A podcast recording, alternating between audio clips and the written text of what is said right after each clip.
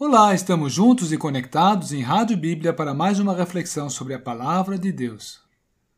E o tema que vai nos ocupar dessa vez será o arrependimento. A passagem bíblica de Mateus 4, versículo 17.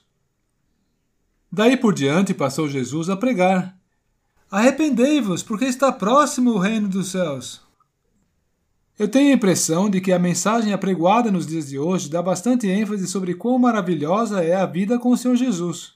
E, por isso ser um fato, também não está essencialmente errado.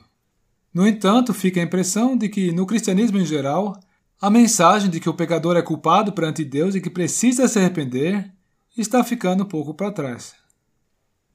O pregador, incumbido de proclamar uma mensagem de arrependimento, não vai ser necessariamente um pregador popular, né? Mas vem cá, para começar, o que significa arrepender-se?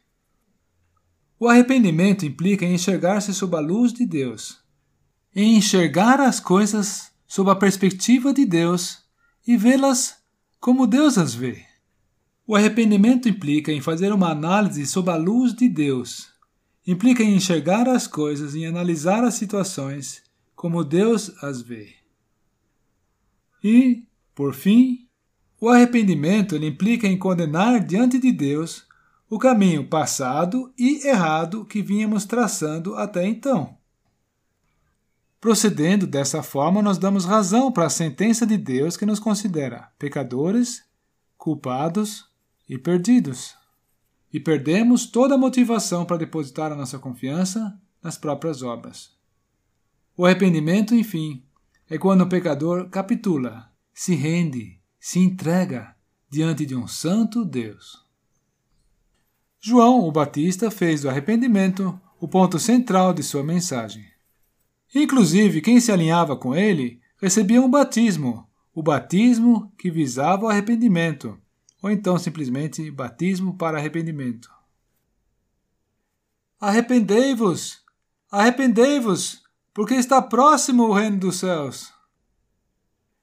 Eu, porém, vos batizo com água para arrependimento conforme lemos de Mateus 3, versículos 2 e 11.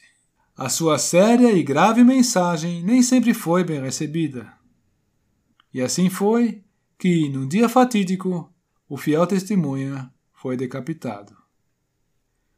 Porém, não demorou muito e logo apareceu um outro pregador que também anunciava o arrependimento. As palavras proclamadas por Nosso Senhor eram exatamente as mesmas de João Batista. Arrependei-vos, porque está próximo o reino dos céus. Mateus 4, versículo 17. E mais uma vez havia alguém apregoando arrependimento. Porém, o Salvador foi morto também. E agora? Depois de sua ressurreição, ele instruiu aos discípulos que, em seu nome, se pregasse arrependimento para a remissão de pecados a todas as nações. E sabe de uma coisa?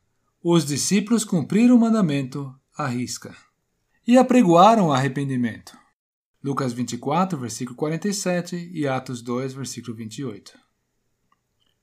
Até mesmo o último dos apóstolos, que foi o apóstolo Paulo, apregoava o arrependimento a todas as pessoas, conforme lemos em Atos 17, versículo 30.